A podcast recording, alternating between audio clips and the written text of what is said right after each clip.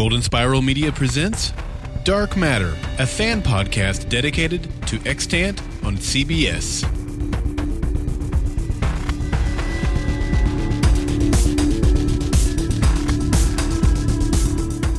Each week, Mike and Dave explore the mysteries, characters, and drama that unfold on Extant, and they want to hear from you too. Send in your thoughts by calling 304 837 2278 or visiting goldenspiralmedia.com slash feedback. Now, here are your hosts, Mike and Dave.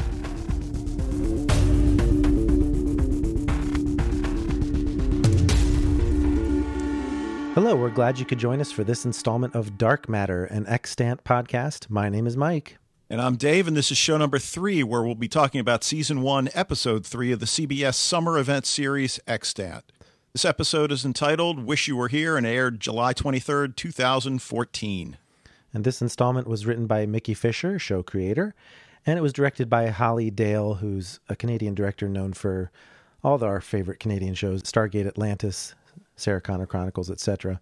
But what I thought was interesting, I actually had to ask Mickey Fisher on Twitter during his live tweet whether or not this was part of the pilot script or he wrote this one after the fact because I, I didn't think he was going to be writing any more episodes for season one. Yeah, I think he certainly led us to believe that was the case. And in fact, I think he pointed out that it was something that was difficult for him to deal with. Yeah. Al- almost giving up his child for others to raise. yeah, it's very Ethan like. But uh, I didn't get an answer to it. So I don't really know. Uh, that'd be interesting to find out whether or not this was penned after the pilot script or whether it was kind of spread out over the two episodes. But anyway, I'll talk about the live tweet in a second because that was a really fun part of this episode.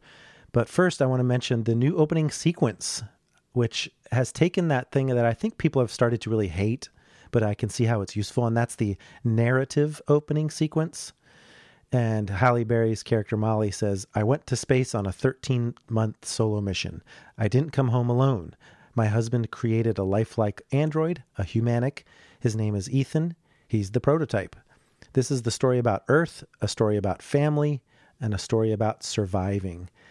So kind of a choppy, to be honest, opening sequence, but I hope they'll only keep it around long enough for people to acclimate to the show. Well, and, and I, on the one hand, I think it's good because anytime you've got a serial, especially a science fiction serial, uh, especially one that's got conspiracy at its heart, I think it's good to bring in new viewers and give them some idea of what they're jumping into. I mean, it doesn't tell a lot, and in fact, it, it can be misconstrued uh, as if the husband created the lifelike android while she was on this mission, which is, of course, not true.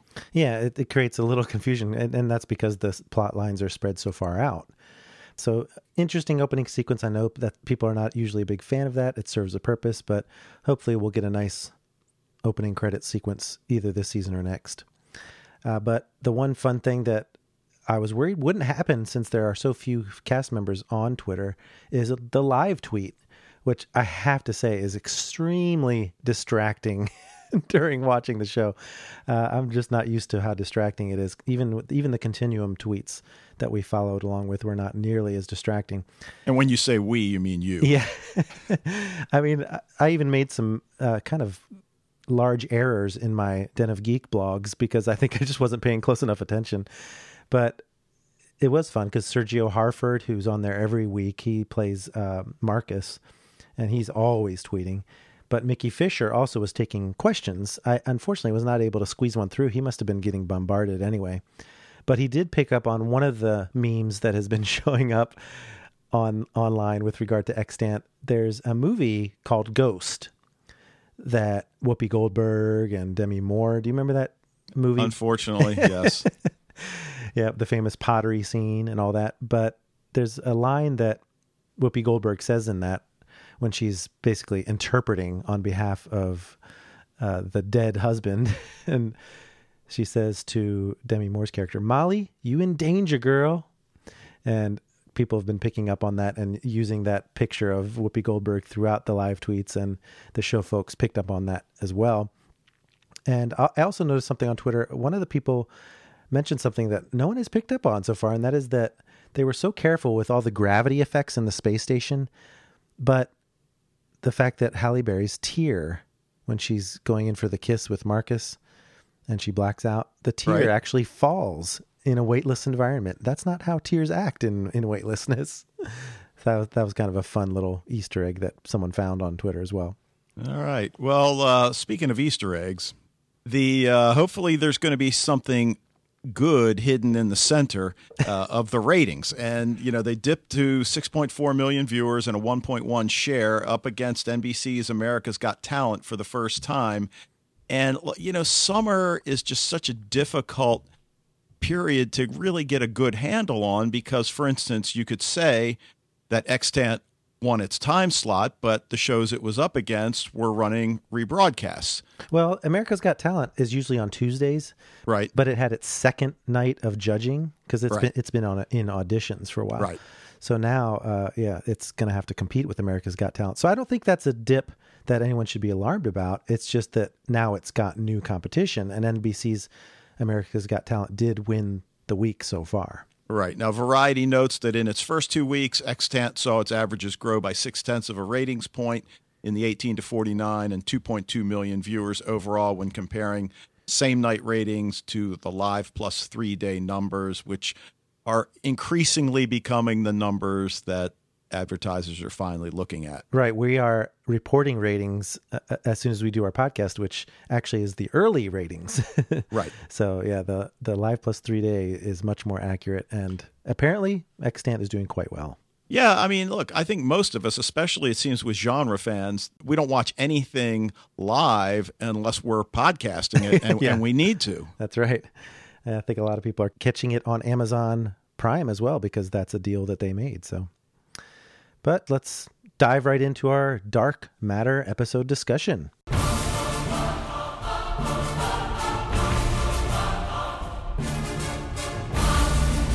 Yeah, really a strong episode. I feel like we're saying this each week, and and I, I just do not understand fans that claim that they're moving too slowly because I, I think they're moving pretty quickly and they're throwing stuff out there on an episode by episode basis and they're giving us some answers but again just like any good show in this category they're raising new questions so obviously something's wrong with Molly, and a lot of this episode revolves around that. Her fears are beginning to manifest themselves much, much more noticeably to the point where she can't hide it from her husband anymore, and and even the friends at her little party can see something strange is going on with her. Mm-hmm. And I think you're right about the pacing. Uh, people tend to talk about the pacing within the episode, but you really got to look at, the pacing of the series at large after only three episodes getting into this really action packed stuff, really. Yeah. Now, the other thing that I find really interesting is the relationship between Sparks and Kern, because it almost seems as if assistant director Kern is calling the shots. I mean, he certainly seems to be much more forcible in, in how they're going to handle the Molly situation. That's right. It's almost as if someone who's not quite as closely con- connected to Molly as Sparks is needs to step in so that whatever the goal is reaches fruition without taking Molly's feelings into account too much. So he's like the um, the less emotionally attached one. Yeah. And certainly, I think we know that they know more than they've let on. I guess the question is how much do they know? Do they know the full, true picture? And I kind of have my doubts. They might think they do, but I guess we'll see. That's a big part yeah, of it. you've said that a number of times that you don't think they really know what they're doing. All right. Now, Ethan, again, was a, ah, I guess he's front and center of most episodes to a, to a large extent outside of Molly. But, you know, we keep seeing these little bits of his character. And I, I think, ironically, using that word character, I think we do need to fear him. And, and the you know that parent at the school is certainly right in being fearful because we the viewer can really see that his moral behavior and his ethics do come into question. And, and you know, we've seen it as the viewer when it's just him alone, but obviously it can't be long before it, it transcends to other people. But at the same time, I think they're keeping it purposely ambiguous. Is this a kid being a kid, or is it a robot doing things that they shouldn't do? And although alarm flags should be raised anyway. At the same time, they just keep it just on the edge so that it makes us question ourselves. Yeah. Now, Julie in this episode is just really, I don't want to say a, a bundle of nerves, but she certainly is worrying and not unnecessarily about Ethan and his foray into well, I guess it's not a public school. Oh no, maybe it is a public school because it's Ulysses S. Grant Elementary School. Yeah. So she, is she rightfully worried, or is she being overprotective? Is a question that I guess could vary from viewer to viewer. Yeah, and uh, you know this show is obviously about space and astronauts and all that, and John needs to come back to planet Earth because he is just—I mean, it, it's almost as if he's the one that's out of touch with reality. When, when uh, you know, obviously Molly's the one that's having you know, actual problems. Well, but especially even if he's right, he needs to understand that people are going to have these concerns, and he Yeah, do- he doesn't seem to understand it. Right, because on the one hand, he's that stereotypical scientist that has blinders on that thinks he's smarter than everybody else and knows better than everybody else and just can't see the forest for the trees, so to speak. Mhm. So the ISEA conspiracy is intensifying. Again, we don't know exactly what's going on there. But uh, he does come up with a pretty convincing story, and I like that line that we'll get to in a little bit. That I'm going to tell her something more believable than the truth. That's right. So yeah, let's talk about that opening scene where apparently Deputy Director Kern had tracked Dr. Barton's car with a surveillance drone, and I'm guessing that's because Molly had taken out her tether. Okay. That's what I'm guessing was the motivation for that. Okay. And figuring that the two of them are friends. Yeah, how did he connect it to Barton? That's a good question. But he did end up at the vet hospital and went straight to that sonogram machine and scrolled through the animal fetuses until he got to the human one.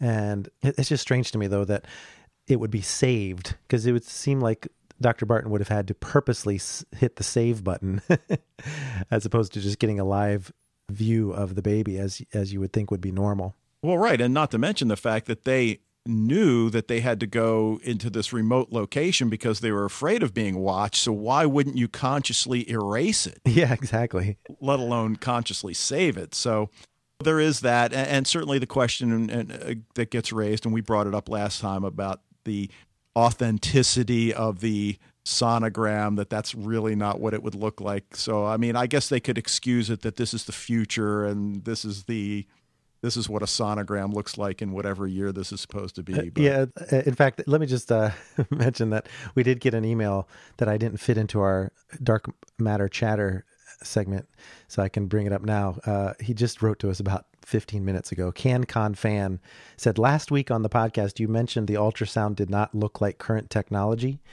But he noticed that the image is very reminiscent of Kubrick's 2001 Star Child. You remember that from the Yeah, oh, movie sure. at the end? And it does seem in line with the themes so far. He said, so good point, CanCon fan. And the fact that the image kind of is striking is really all that matters rather than the uh, authenticity of it. Yeah, and whether intentional or not, I really do like the sci-fi and cultural allusions that are seemingly apparent in the episode so far, and we'll we'll talk about some of those as we go along. All right, so Kern asks Sparks what he's planning to do, and that kind of goes into you know what I was saying earlier about Kern seems to be the one that that's you know making things happen here. We learn that Molly's been pregnant before, Yeah. so so we yeah we get some answers, uh, especially about Marcus, and and we we assume Marcus was the father Of that child of, that she of lost. that child. Apparently, she was in the car with him when he was killed, hmm and this was before he had a chance to go into space. And the question I have is. Was this just an innocent accident, or was this something that is part of this sinister plot that we seem to be, ha, found ourselves in the middle of? Yeah, you can't help but wonder if it's part of the conspiracy. And the fact that Molly's infertility may have been caused by the accident, that possibly could be part of it as well, that leads into her being a candidate for whatever was necessary for the alien to do what it wanted to do, assuming it's an alien. Yeah, right. Because the infertility we now assume only has been with John. Right. I don't feel like she just hit the lottery with Marcus. I feel like it was infertility caused by the accident. Right. Well, we have a flashback. Actually, we have two during the, the course of the episode, but it starts with Molly and John in bed in the present, and then she flashes home to that day when she returns home, learning she's been unsuccessful once again in trying to have a child. And, you know, John appears pretty sympathetic and you know he goes through the whole thing says all the right things. Look we can keep trying. We can stop trying. You know it's you know maybe it's not meant to be. Maybe this is our fate uh, whatever. And then he leads into that maybe there's another way. Yeah. Has he been thinking of this all along, or is, Yeah. is it just now occurring to him? That's the Yeah, question. and we see Ethan in the background eating breakfast, and he looks the same age and size as he is now, right? yeah. So, yeah, how long has he been in this body, and is he just home for a? Well, well, I guess John's lab may have been still in that little workshop at that point, so that could explain why he's in their house. Right, because in this episode, we can't lose sight of the fact that the lab we see. Is not the one he has in this time. Right. So yeah, it, it could be that he's had this idea for a while because if he's going to be programmed by a family, he says, why not this family? Because it, there have been people that were applying to do the beta test, and I have the feeling that John may have gotten a little bit more attached than he intended, or maybe he's just now able to take this as an excuse to insinuate himself on his own experiment. Yeah, because he even says he's perfectly comfortable with all of the candidates. So it's not a question of uh, being afraid to let Ethan go into one of these families. But then Molly throws out there that she signed up for a rotation on the Seraphim.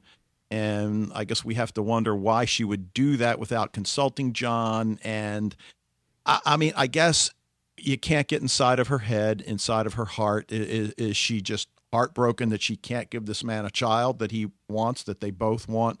it's like the equivalent of she wants to just be alone, but like Yeah. for a whole year Yeah. to just sort of mull over uh, the state of her life. And then you listen to his reaction, and it's like, you know, his reaction is almost too good to be true, Exactly. In in a number of times this episode. which then causes us to think, what's he hiding? yeah, he's he's a little bit too uh, nice about everything that Molly is going through, while at the same time being blind about Ethan's situation. So it's it's an interesting dichotomy there. Yeah. Now we we also see that scene where we're back on the Seraphim, and it's a scene we've seen before. Molly on the ground, Marcus standing over her, telling her it's okay. And I'm not sure why we needed to see that scene again. though. Yeah, yeah. Was that flashback actually a second one that was during her at right after she got her blood drawn though? Yes. Right. Yeah, so she had just gotten her blood drawn by Sam Barton and she had that flashback. It was almost as though the only thing I could think of why they included it was to let her know that okay, you're feeling this pain, but everything's still going to be okay. But yeah, you're right. It did seem almost a little bit superfluous. Right. As if Marcus is the one that's going to be there to support her through all of these things. And and again, he's there. She conjures him up. Well, the other thing is this flashback happened right before Tim showed up. Right. So she then went back downstairs and, and Tim came. So perhaps the flashback also was kind of foreshadowing Tim showing up as another apparition, although we don't know it at the time. Right. And we don't know whether Harmon has seen anybody other than his mother. Oh, yeah. He may have been seeing other things too. Well, I mean, because you can't uh, put aside the fact that he drew those circles on his wall. Right. And if we're only dealing with the circles as part of this pregnancy, then that doesn't explain why Harmon saw it. So, yeah, you're right. He could have seen more than just his mother. He could have been seeing some people on Earth as well that have been contributing to them perceiving his hallucinations as part of his brain abnormality. Right. And, you know, one of the other things we learn is that Spark's daughter, Katie, died apparently in space on a mission. I mean, was she part of this whole situation? The main thing is the brain scans and the hallucinations appear to be unique to Harmon and Molly. But yeah, you're right. We don't know because we just don't have enough details yet. Uh, right. We don't have anybody else's brain scan. So, all right. Well, one of the big plot points of this episode is that it's Ethan's first day of school. And we talked last time about that statement that he got in, he got accepted, and we were wondering whether or not it was just because it was a high class school or whether it was because he's an android. And we get our answer tonight. It's because he's an android. Yeah, because he because it's a public school, as you mentioned. Right. And we get our answer do the other parents know what he truly is? And the answer is of course yes, they do know. Yeah, so that's that's interesting, and I'm glad we got that cleared up. right. Uh, but it, it's also interesting the fact that he's nervous that he won't know anybody, uh, and John has to go out, and he's going to be home alone for a few minutes. Gina's there. Uh, Gina is, isn't Gina just the computer for the home? um, she is, but you wonder what her I guess how far her power spreads. I mean, she probably controls virtually everything in the house from the alarm system. I'm almost surprised that Gina didn't control the doors and not allow him to go outside. Yeah, she knew the rules. Come on, Gina. Right. Well, John makes him recite the rules. Don't go outside, don't answer the door. And of course, as soon as John leaves, what does he do? He goes outside and he hesitates for a minute. So, you know, it's like he knows what he's doing is wrong. Right. It's the temptation of seeing the bird walking around in the backyard. He can't resist it. Right. What is it about birds? I know. What is this fascination he has? Yeah. So you wonder what he's building because obviously he goes and he starts pulling pieces together and then you learn you, you see that he's building a basic trap gets the pigeon and of course we immediately think he's going to do what kill it Oh, you know, and, and I was kind of surprised that he didn't. Yeah, it, it turns out it's kind of like a scientific curiosity at best. Yeah. Or a morbid fascination with death. Like right. I almost feel like he's exploring what does it mean to be alive and what does it mean to die? And his subject happens to be birds, but that would indicate that it could be any animal. So the fact that it's birds specifically is why I think there might be more to it. Yeah.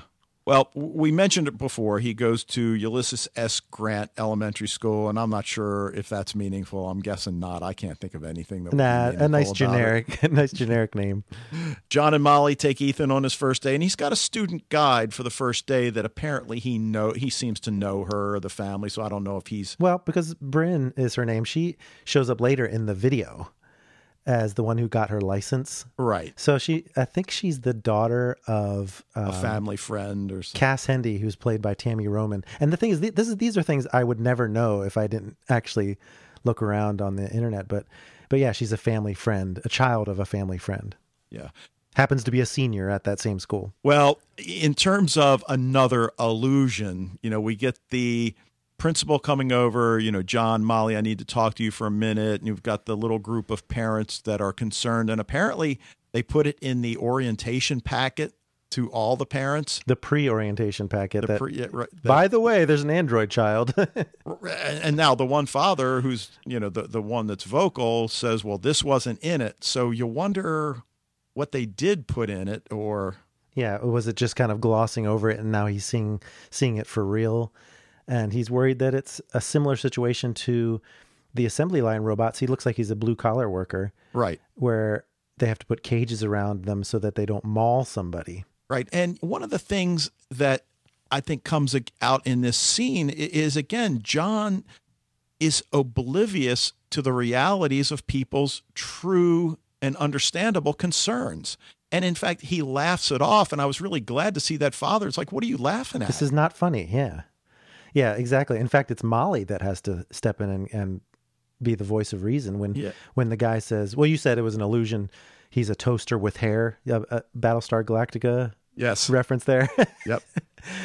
Toasters, but uh, yeah, and, and like you said, Molly jumps in. It's like you know maybe he is a toaster. Yeah. And and and you know what? Some days I find myself yeah wondering, but you know what? At the end of the day, he's my son, and, and I think that really kind of softened the other parents. I'm not sure about the one guy, but but no, they it, they noticeably kind of softened, and I think it can't be helped but notice that when she says he's not dangerous, he's just different, and you don't have to be afraid of different.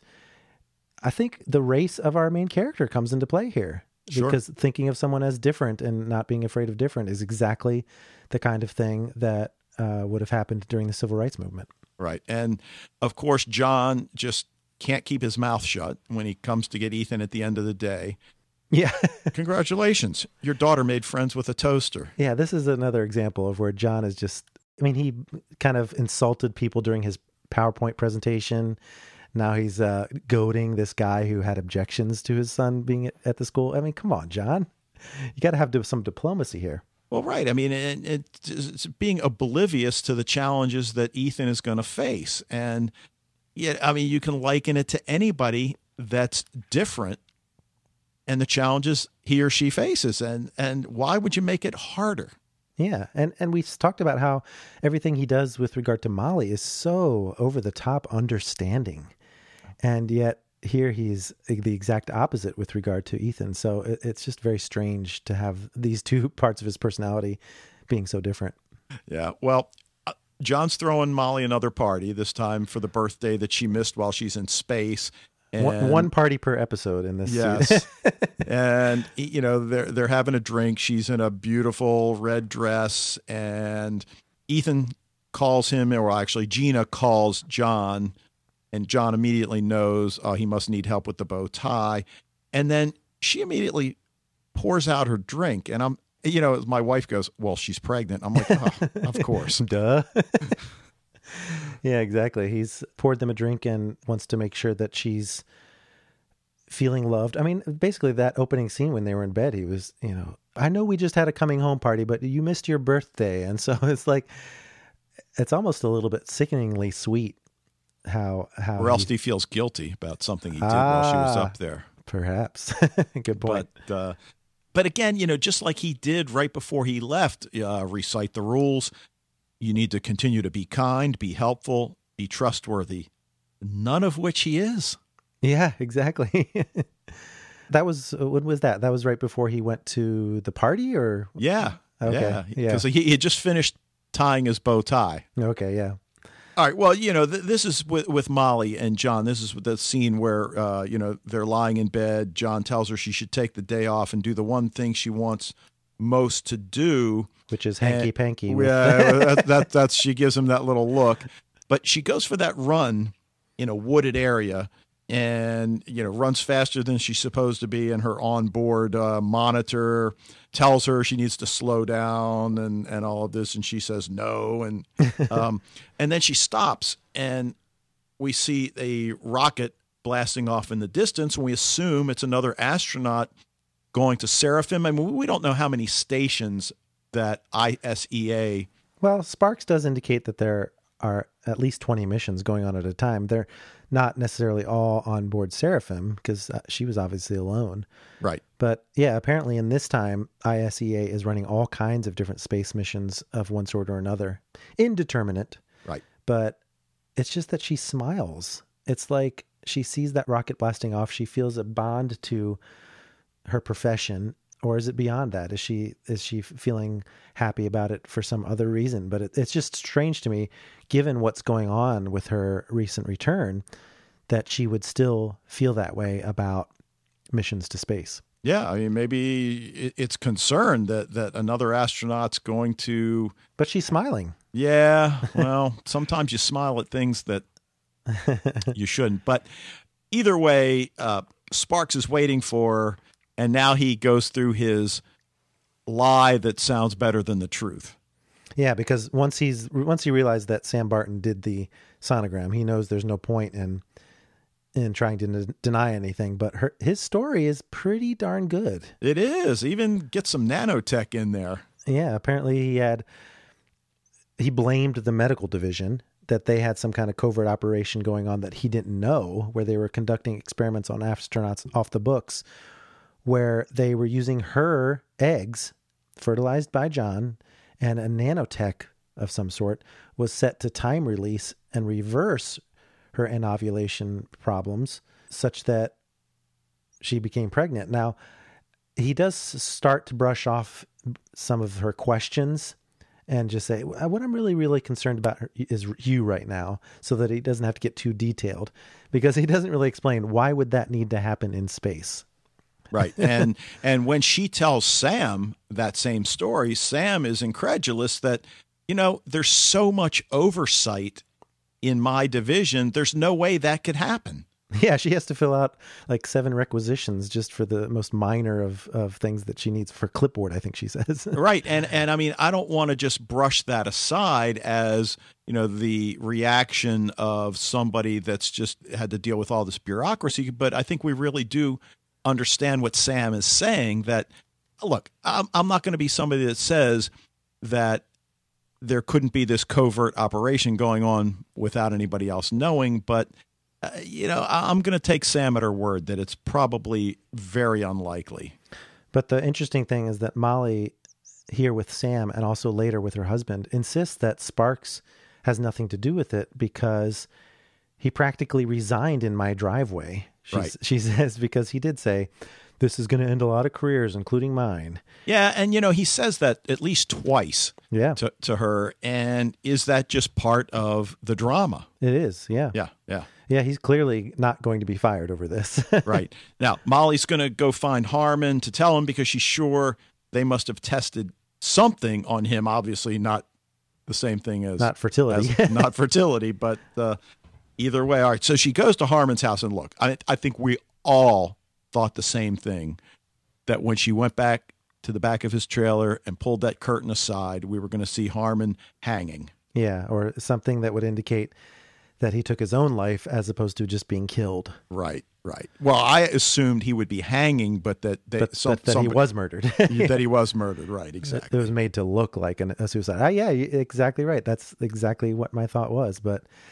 behind the curtain is instead the drawing of the rings that we saw protruding under her top in episode two. And it's kind of interesting because I kind of linked that to her pregnancy. And I'm not sure why Harmon would also see those. Maybe he's seeing them in visions rather than on his actual body. Yeah. Or, or maybe they got to him in some other way other than uh, a pregnancy. Right. But either way, uh, clearly they're important in some way. Now, she's being followed by the standard big black vehicle flashing its light. Um, I'm not sure why she would pull over, but Yeah. she does pull over. She didn't seem very concerned, even. No, no, it's Deputy Director Kern returning her tether. And, you know, put it in when you get a chance. The Sparks will feel a lot better knowing that you're being monitored. Yeah, I bet he will. Uh, apologizes for frightening her, it- when in fact, I think that's exactly what he was trying to do. Yeah, because he's he's got a different approach than Sparks does. Sparks wants to give her this story, throw himself on his sword, and get it so that he can bring her in quietly, whereas Kern wants to intimidate her in to just rounding her up and pulling her in. In fact, I think he even says Kern does to Sparks, "You're a good friend," meaning Yeah. you're being too nice. Yeah. Now, what does Sam hope to accomplish with the DNA test? That's a good question. The paternity of the child? Yeah, I, it's like they didn't actually mention it; they just did it, and so we're like, "Wait, what? what's, what's this?" But yeah, I, I assume the result is going to be finding out that John is not the father. Right. And since the test only is going to take two hours, according to Sam, I assume we're going to find out the answer next episode, and that'll be a big part of the, the plot line. And I deliberately did not watch the previews this week. So, Good, good, good. so One thing we also should mention about that DNA test is it seems to have prompted the rings to show up on Molly's arm as well. And I do have a question about that whether or not it's because Sam drew blood. Because, you know, I think we've been expecting only to see the rings on her abdomen.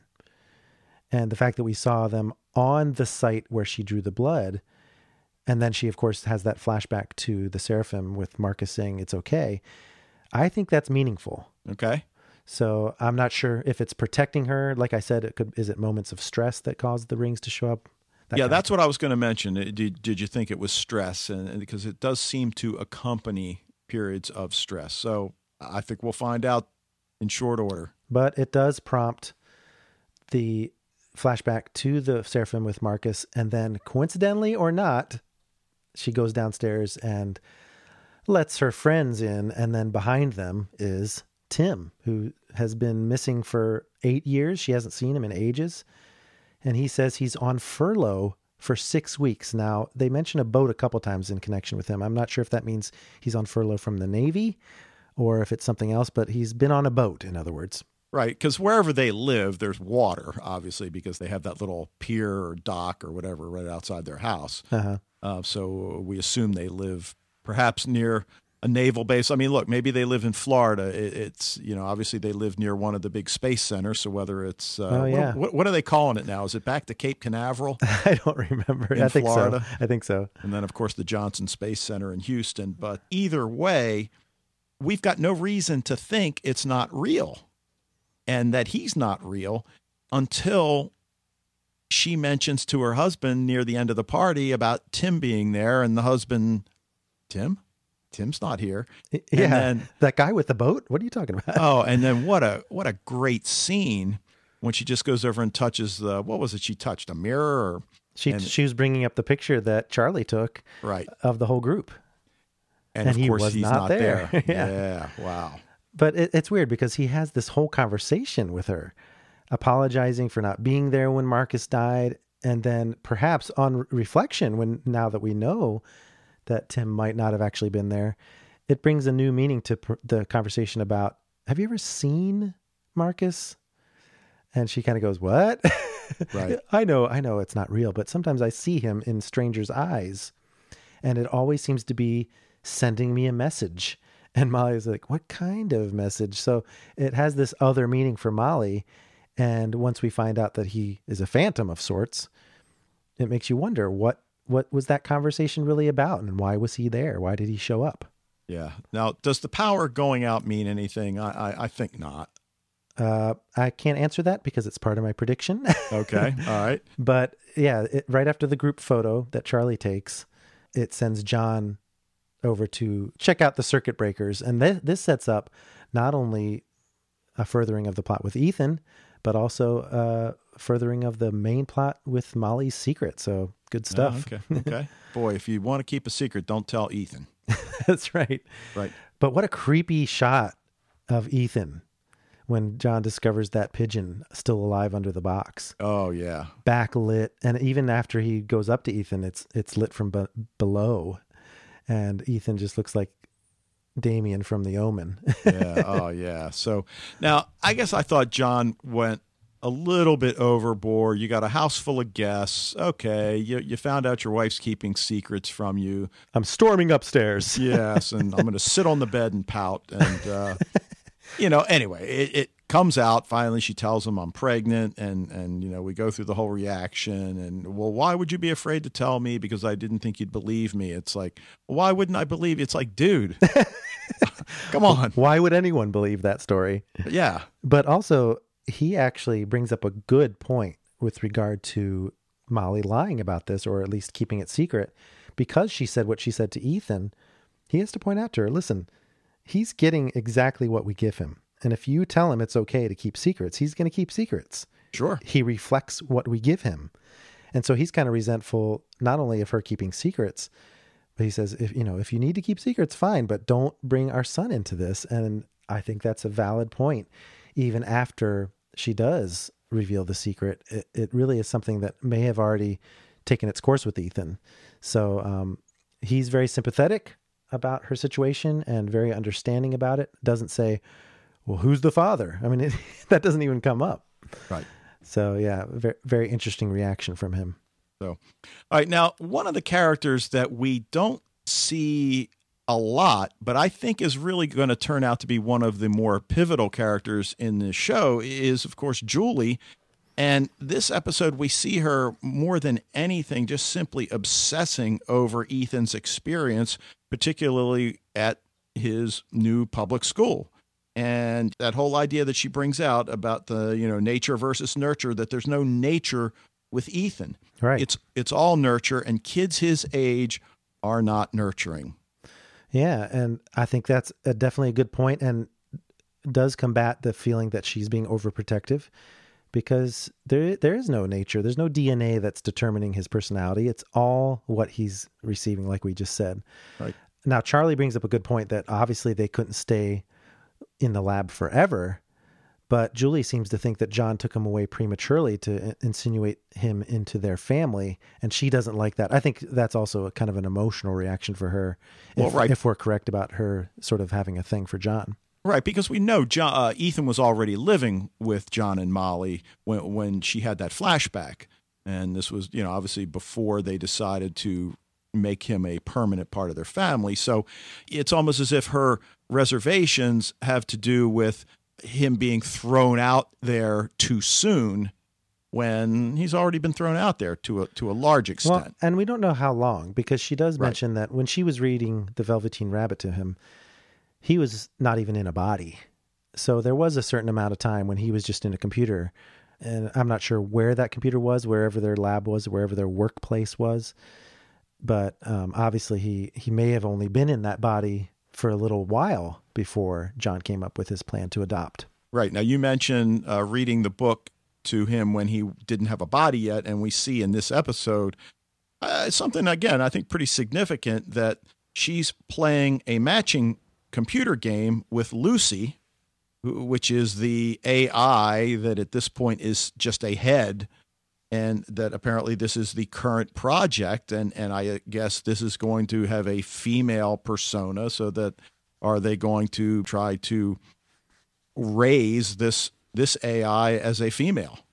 Right. And I think this might be I'm not sure how new Lucy is, but it might be part of the whole partnership with Yasumoto that they're developing more Humanichs now. But there's definitely a difference. Lucy is learning much faster, perhaps could be considered to be more competitive than Ethan, according to Charlie.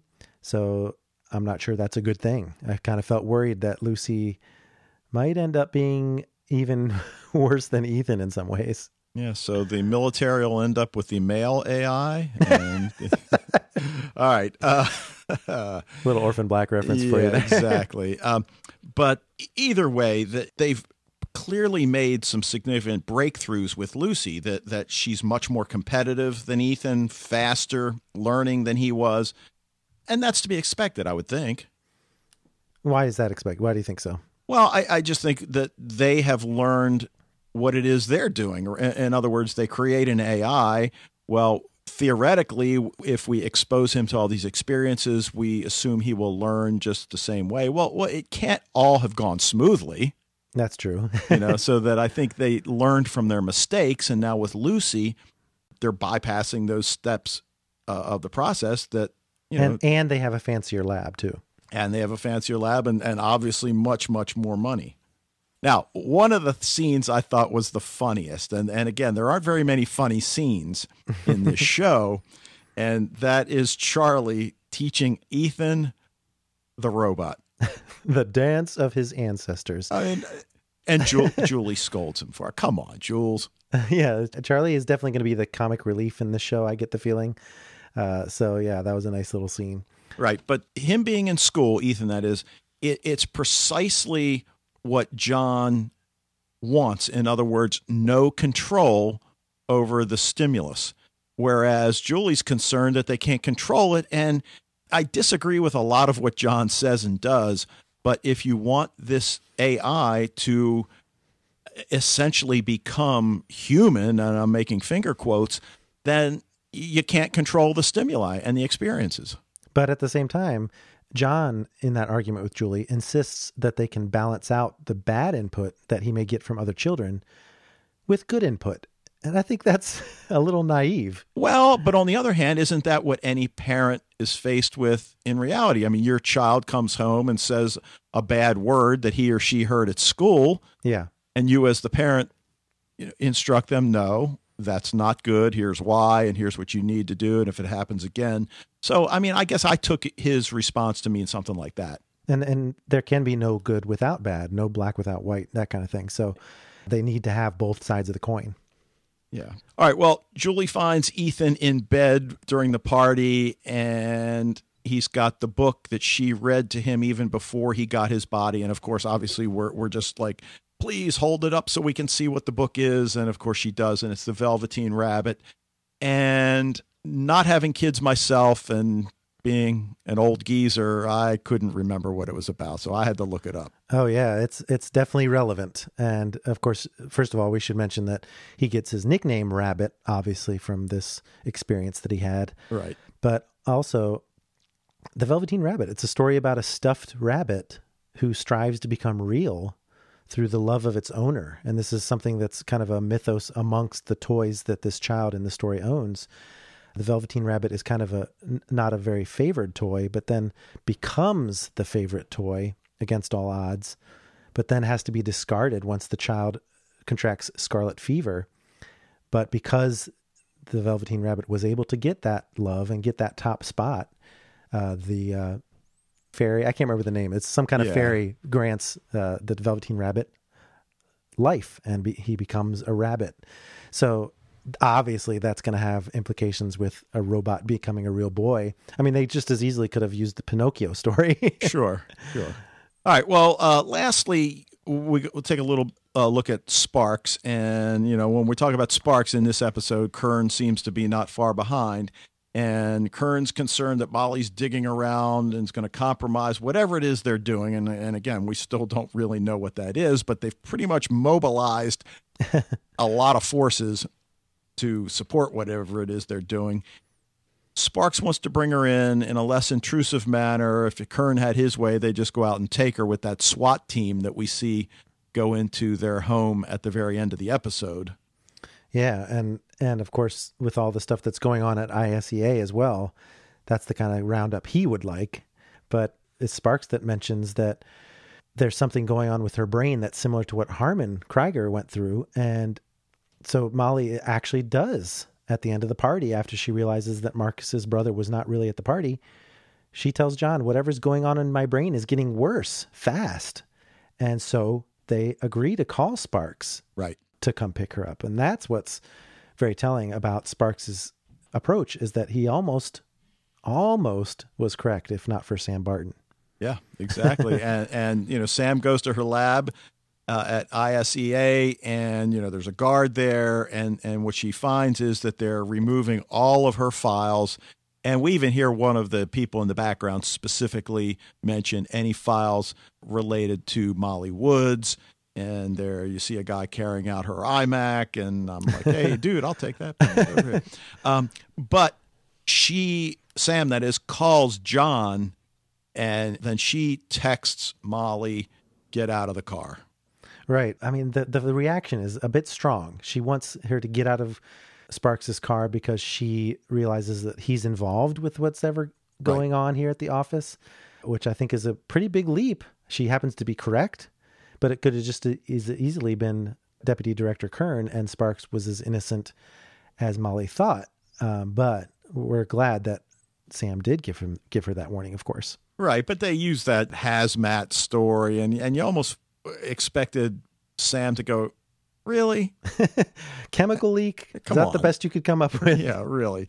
Um, so then we're not sure what's going to happen, and we realize that the SWAT team comes into their home, and that John and Ethan, you know, have gotten out, and we presume that the three of them are together. Right. And the director is with that SWAT team as well. So clearly, yeah, he, it was his intent to just sort of use it as a ruse. He has some interesting strategies, though, mentioning his daughter, Katie. Like you mentioned, we do get that extra detail that she did die in space. So whatever sacrifice she made was something to do with being in space. And he kind of blames his oversight of this supposed conspiracy to the fact that he has to keep so many missions going on at the same time. And the most alarming thing for me, anyway, is that now he's the second person besides Ethan to see the circles under Molly's sweater. Okay. So he's obviously going to be taking that data back to Yasumoto. Yep. We saw the circles, if he, assuming he knows what they are. Yeah, and you just mentioned his name. It, it didn't even occur to me that we didn't see him at all in this episode. Right. In fact, uh, let's go into some of the questions that we have to wrap up our discussion here. All right. No Yasumoto this week. How does he weigh in on all, on all this? How Yeah. come how come he wasn't strategic in bringing Molly in?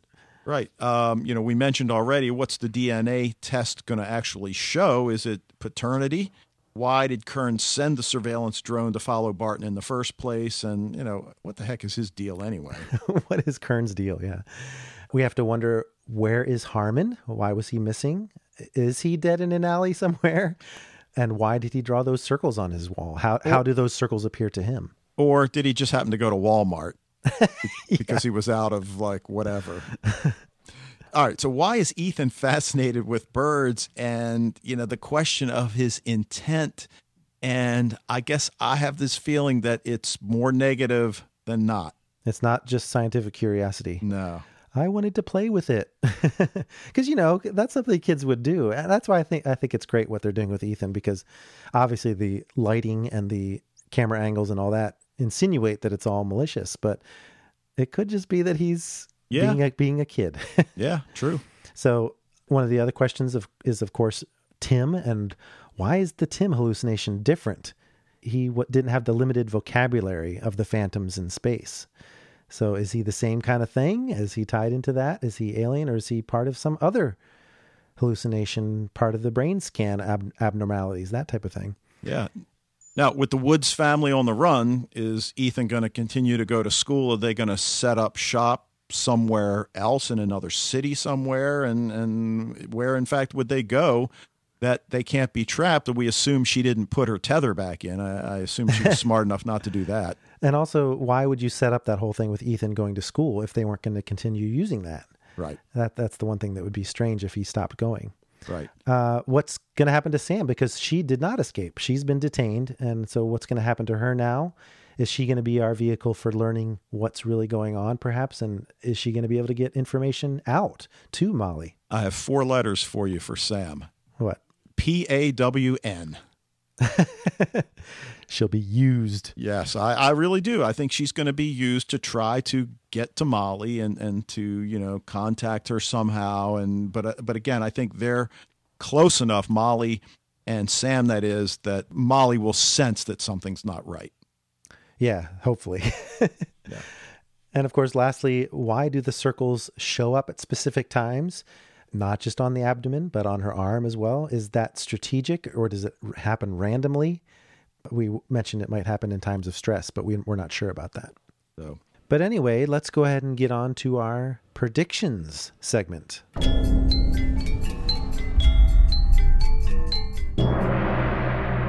I know you wanted to get to your prediction there in the middle of that uh, one discussion. So why don't you go ahead and start first with your prediction for this week? Okay, Dave, you mentioned that perhaps the power outages didn't really mean anything. Well, I might disagree. And I think I probably would have agreed with you about that. It did seem strange that in this future world that that would happen. But if you listen closely in the background, you hear someone say that's the third time this month that this happened. Okay. So I'm thinking, okay, what's that all about? And then I'm thinking solar flares and the fact that that can also have an electric electromagnetic pulse dealing with it too. So, you know how Yasumoto said they're already here? Perhaps the aliens are arriving on Earth through these solar flares because I still think the solar flare is a vehicle of some kind Okay. for, for them and that they're an energy being. So my prediction is that the power outages are significant and that they're caused by the solar flares slash alien beings Okay. and that that will be revealed at some point. All right. Well, my prediction is grounded a little more firmly in Terra Nova. Okay. and and my prediction is that Julie is going to completely freak out at what she sees happening to Ethan and she's going to kidnap him oh. at some point and it will turn out to be a good move for the wrong reason. So in other words, I think she is going to be so overly concerned with his experience, his learning being misdirected, but it's going to have broader implications. But just in terms of the prediction, she's going to kidnap him. Okay. Yeah, because I could see that then if Molly were to be compromised or John and then Ethan were outside of that because Julie had kidnapped him. That kind of thing. Right. And I'm not convinced that Ethan isn't part of some bigger plan that's Well, wouldn't it wouldn't it be interesting if they brought the two plot lines together somehow in an unexpected way? yes. yeah, I I would not wouldn't put it past them to do that. All right, well, let's go ahead and get on to predictions from our listeners in our dark matter chatter.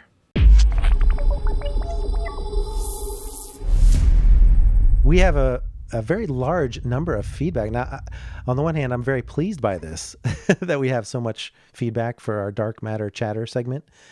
But at the same time, uh, I just want to make sure people realize I'm only going to be reading excerpts from some of these. I just like to keep the pacing of our podcast uh, to a, a certain tempo, I guess you could say. so uh, don't be offended if I edit out some of what you said, but I did want to include all the different feedback contributions that we got. So let's start here with Alex from the UK. And Alex, I combined your email from last week with the one that you sent us this week so that we could get a little bit of each in here. He says, I'm a great big conspiracy nut for genre shows, so bear with my nutty theories. First, Yasumoto was in a pod with orange goo stuff inside, and then he took a test on life expectancy. And second, Kryger saw his dead mother just as Molly saw a dead lover. Do we have a possible undead story on our hands rather than an alien story? One that is explained somewhat scientifically rather than supernaturally? Because that would be epic.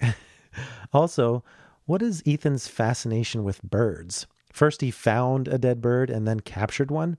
I also feel like Julie thinks herself as Ethan's mother, especially with the whole bedtime story scene. Does she give off that megalomaniac vibe to you guys too? Yes, Alex. As for Tim not really being there, how the hell does that work? I found it so creepy when he talked about Marcus always being there. Usually that's a comforting line to people who have lost somebody, but that just added more creepy to the cake. And that's that's true, Dave. He actually mentioned something about Marcus will always be watching over us, and it's like, ooh, I don't know if we want that. Right, but again, is that just Molly's imagination? yeah that's saying that. And then as far as the bird goes, you know, I, I, think I'm coming over to your line of thinking, which is just it's a young boy being a young boy, and sometimes they their curiosity just gets the better of them. Yeah. So, all right. Well, Ode to Spot sent us in a, an email and says. Uh, another great episode of Extant. Just watched it on Amazon Prime and can't wait to hear your podcast during my morning commute next week. I noticed Julie's reaction to John when Julie brought him coffee, as well as Julie's reaction to Molly and Ethan. Maybe Julie wants to be Ethan's mother figure. Well, I think we all agree on that one. Yeah. Uh, an interesting parallel between Molly and Ethan John and Julie were remotely monitoring Ethan's vitals in the lab. Turns out Molly had some sort of halo device monitoring her health, and she removed it. Yeah, the tether. Yep. Also, you gave the viewer count for the first two extant episodes so far. Does that include Amazon viewers? No, it doesn't. No, it does not. Right. Uh, I DVR the show, but by the time I get around to watching it, I just end up watching it through my Amazon Prime subscription, mainly because it gives me more options for watching on several different devices rather than just our living room TV. I bet there are quite a few other viewers who may catch up on Prime instead of watching live. And you mentioned that at the beginning of the show tonight that that the numbers we're giving are the next day numbers. Yeah, it's like same day what do they call that? Live plus same day? Yeah, exactly. Not the plus three. Right. So yeah, and I, I assume Amazon Prime isn't even included in that. Right. So, but yeah, good points about the similarities between Ethan's monitoring and and uh, Molly's not monitoring. Although I imagine that tether is gone for good now. Now, Christopher Bork, who is just a, a wonderful fan of ours on both the Continuum podcast and one of our first fans here for Dark Matter, says, Is it possible that the seraphim is a metaphor related to the testing for man to make the next logical leap in evolution? Yes, and, and I think I mentioned that. Yeah, you did. He says, In the Bible, a seraphim touched Isaiah on the lips, and in so doing, Isaiah's iniquity was taken away and his sin was forgiven. Have Molly and Harmon both been enhanced physically in some way, and now their physical flaws have been corrected? Was it always the plan for Molly to be struck unconscious by her experience and her enhancement to be tested in the form of a fertilization? If she could now become pregnant, would that confirm that that part of the experiment worked? Both Harmon and Molly were conducting very similar experiments and had very eerie encounters, and their brain scans both reveal that they've been physically changed. Molly in the extreme since she was infertile before and now is inexplicably pregnant. Yasumoto said Harmon was too erratic, but Molly's pregnancy changes everything.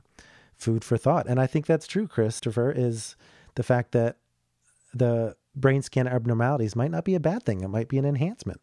But he has a prediction, and a couple of our listeners gave us predictions, which is really cool. His is we will meet someone else soon that has had similar experiences to those of Molly and Kryger. With 20 other missions and astronauts rotating in and out, I can't believe those two would be the only ones to have odd happenings. This new person will reveal answers for us, but will likely bring up new questions as well. And I like that. That's similar to my prediction about a third faction showing up. He says there's a third astronaut who's been changed in some way. Right. And and it can't help but make me think that Katie's death Oh. you know, is somehow relevant as well. All right. Zuber Xerox says Ethan, as an android, has all sorts of sensors, as we learned. Are those sensors in their sensitivity equal to a human senses? If not, can he hear, see, and do everything else a lot better than a human can? That's a good point. A I- you know- bionic child. you know, I, I really hadn't thought of that, and and that seems so fundamental. Mm-hmm. All right, that would have huge implication on the plot. Also, if he can see, obviously, and his sensory activity can be monitored remotely, is what he sees and maybe hears recorded somewhere, like with a CMR on Continuum. yeah. There you go. We wondered about that. How, about how I think we mentioned something about the fact that why don't they have audio pickup on Ethan's uh, Yeah. sensory thing? Exactly. All right. So his prediction I think Sparks and Yasumoto are plotting something against the they, and I think for some reason Humanichs, especially Ethan, will turn out to be a big part in that. Wherever those missions were in space, I think it's where Sparks and Yasumoto suspected the astronauts to come into contact with the they. Yeah, I think you're spot on, Zub Xerox. Definitely. Uh, we also heard from Stuart, and he says, Hi, Mike and Dave. Did you notice that the apparitions that appeared to Molly and Kryger did not float when they were in the in the uh, zero gravity area of the of the station, but had their feet firmly planted on the deck? Wonder what that means. And in fact, Zub Xerox included that in one of his earlier emails as well. Said if they are not just visions or hallucinations, they have to have some sort of physical mass or properties. Where else would the water for the footsteps on the floor come from? So, yeah, that's interesting. I think that's because of the fact that they were dealing with the astronauts' perception that they just dealt with gravity as if as if it was there no matter where they were in the in the station Yeah. and obviously their actual corporeal being, whatever it is, energy or whatever, is not affected in that way. That's just how the astronauts were seeing it. All right. Well, Amaram brings up something at the beginning uh, that we've talked about the last couple weeks. I didn't like the ultrasound scene. I almost stopped watching at that point. They got it so wrong. You touched on it in the podcast. A 14 week old fetus is viewed through a vaginal ultrasound. It is too small to see in the abdominal one, and the fetus at this stage is not as developed as they've shown on the screen. How could they have gotten it so wrong on the show? Maybe it was staged, as you suggested on the podcast, and the very obvious mistakes were made to clue us in. I did like the fact that Ben is still around even in the second episode, off the Seraphim when Molly accesses it at her workstation. Is he going to be a recurring character? Is he a type of mainframe for ISEA? Who did he report to in real time that Molly's accessing the previous mission logs and ordered him to stop displaying the video feed to her? Yeah, uh, like did someone clue into the fact that she was looking at the lab cameras and say, "Ben, stop her from that," you know? Yeah. I hope we get to see more of Ben. Interestingly, IMDb lists the cast character of Ben as appearing in only one episode. Dude, don't look at IMDb. It'll ruin things for you. Yes. All right, predictions. Yasumoto does not want to see the Humanichs project to conclusion. Just wants to use the prototype, Ethan, to extend himself into that android body. And I think that's, yeah, I mean, I think that's a great prediction. That's one of the things I brought up as a possibility very early on. Yes. Julie is going to continue to, very bluntly, demonstrate her one sided crush on John, actively sabotaging Molly and John's relationship, lethal attraction style. You know, I, I think he means fatal attraction style. I, I I thought that at the beginning. I don't think it's so much now. I think her attraction is solely to Ethan and not to John. Hmm. I don't know if I agree with you on that. but, Okay, uh, the, the alien connection will drag on and on, X Files style. Ethan will continue some of the behavior from the pilot, hurt animals, his friends, and his family, both emotionally and physically. And I, I definitely have to agree with you there. I think we're going to see him uh, exhibit a lot more negative behavior than positive in the next couple weeks. But it's interesting that Amaram brought up X Files in that feedback because Kevin was wanting to draw a lot of parallels there. He says, I missed it until you mentioned it in your podcast, but Director Sparks' comment, that means they're already here, is an echo from one of the original shows in this genre. In a pivotal moment in The X Files, a shadowy figure named Deep Throat tells Agent Mulder that they have been here for a long, long time. Maybe this reference was unintentional, but I really appreciate it. I don't think it was unintentional. We've seen a lot of nods to other sci-fi shows in this. So we brought up the fact that we had the the uh, toaster reference for BSG in this uh, episode, and also didn't Lucy say something like, uh, "Do you want to play another?" Almost like the uh, computer in war games. Yeah, I think Emily mentions that, and we'll get to that in a second. And then, of course, I, I think the drawing that he did of his family in space to avoid extinction is a nod to Battlestar Galactica as well. Right. So Kevin has one question about Yasumoto. He has a machine that tells him his projected life expectancy. It'll be interesting to see if his remaining life ever goes up, indicating that he's doing something to prolong it. I think you're spot on with the theory that he'd like an android body. Yeah, I definitely think we'll see that little finger tool uh, that tells him how long he has to live again. Uh, third, Kevin was really intrigued by the use of color in episode two, particularly in Molly's house. The furnishings, her clothing, the walls, everything is tan, brown, or warm gray.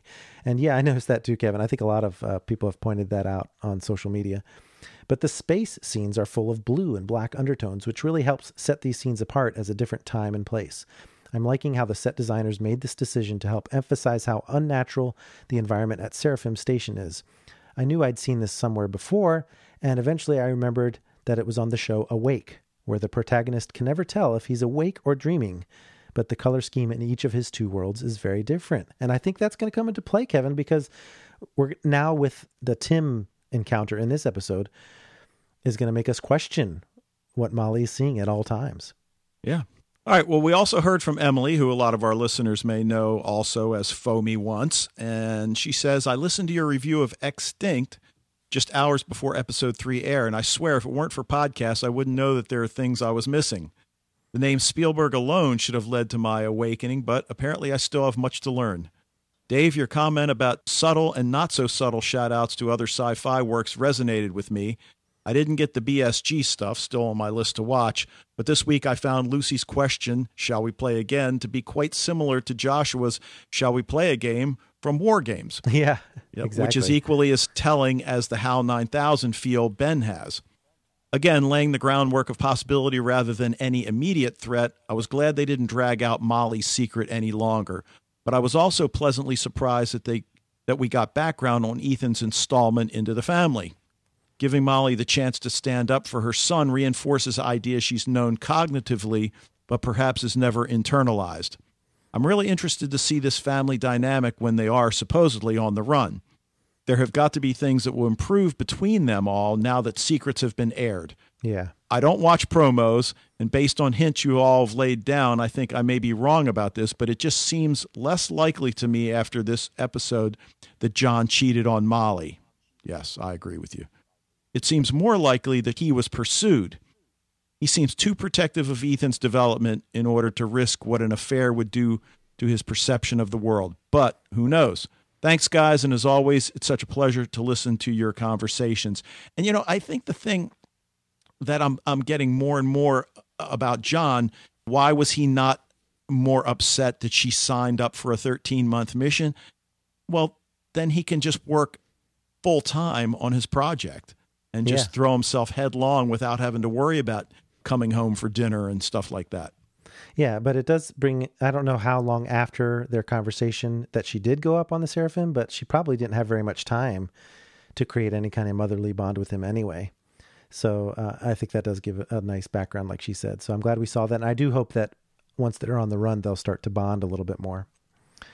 Uh, next, we hear from Mike, son of Krycek Gorham, who has some more thoughts with regard to X Files. He says, I have a few thoughts of similarities between Extant and X Files. Firstly, Sparks is a cross between Bill Mulder, the sacrifice of his daughter for the greater good, and reverse Walter Skinner. Skinner was thought to be a pawn and no good, but then became a loyal friend and confidant. We never got to see Sparks be that good guy, and now he's a Skinner Director Kersh mix. He'll be gone by the end of the season. That's interesting thought. With Spark's sacrifice, it makes me think of the clinical hybridization process that the Syndicate performed when they had their alliance with the aliens, giving up one of their children so the plan could continue. And, that, and as I read this, I'm like, you're totally right, Mike. This has a lot of X Files parallels. There is no syndicate as of right now, but I think that would be too much for the first half of season one anyway. And lastly, a government induced pregnancy on an employee without consent. Although Scully was abducted by aliens, both were supposedly barren as well. Molly better not get cancer. oh, this is taking me back, Mike, to uh, X Files. That's all for now, guys. Take care and watch out for the black oil. nice. all right. So uh, we have a voicemail from Yogabon. Yeah, and she people know Bonita from the Fringe podcast, and we've had her on the Continuum podcast a couple times. She called in with this voicemail about some symbology that she sees. So let's take a listen. Hey, this is Bonita in Atlanta, Yogabon on Twitter and at AOL. I uh, wanted to talk about the trapping of the bird by Ethan. I think it was very symbolic. He was feeling trapped in the house. They would just leave him caged uh, a normal little boy, they would not leave home alone like that. And he was also probably aware, becoming more cognizant of the fact that he is being experimented on, and that was why he was doing it. Uh, probably planning, I would imagine, to do some experiments on the bird. Although I don't know that for sure, that's just what I suspect. So that was the symbolism I wanted to talk about. And the other thing that was uh, another that appeared on Halle Berry's uh, or Molly's stomach, the character Molly's stomach, and also on her arm after she got that little injection, and then on the wall in the home I think those circles represent represent spheres of uh, human experience, and it's some kind of programming, and that possibly what's going on with her pregnancy is she is pregnant with an intelligent life that is going to grow organically from seed. So that's my theory. Sticking with it. Love what you guys are doing with the program. Love what's going on at Golden Spiral Media. This is Yogabon. Namaste. Calling from the inner circle. All right, Dave. So experimenting with the bird because he feels caged? Do you think Ethan might feel a little bit caged in his circumstances? Uh, you know, I, I, can see it on the one hand, but I, am going to go no. Okay. I, I don't agree with that because, you know, I think he does realize that he's got free will, that he can do what he wants. The rule says you don't leave the house, but I can reach up, open the door, and walk out. Okay. I do think Yogabon is correct, though, about the circles being symbolic in some way. I'm not exactly tracking with what she's referring to here about human experience, spheres, and things like that, but I definitely think the circles were not chosen at random. So we're going to have to keep our eye on that and see see what those circles mean. And thank you so much to everyone who contributed something to our Dark Matter Chatter segment this week. Uh, it's really great to see so many people thinking uh, along the same lines we are. And we hope you will continue to send in that feedback for our future shows. And we'll get as many in there as we can in one form or another. But that's it, Dave, for this edition of the Dark Matter Extant podcast. Everyone, please keep up with show news and fan interaction on Twitter by following us at Dark Matter GSM. Lots of stuff going on there every day. And also follow along with the other Golden Spiral Media podcasts by following GSM Podcasts. And Mike and I will be back next week with our discussion of episode four of Extant entitled Shelter. And in the meantime, head on over to goldenspiralmedia.com slash feedback to share your thoughts. You can write a message, record a comment using your computer's microphone, or call 304 837 2278. And as always, if you've enjoyed this episode of Dark Matter, please consider rating and reviewing us in iTunes. And we'll talk to you guys next weekend. We'll have a later podcast for you guys, uh, recording on Friday night. So get that feedback in, and we'll talk to you guys then.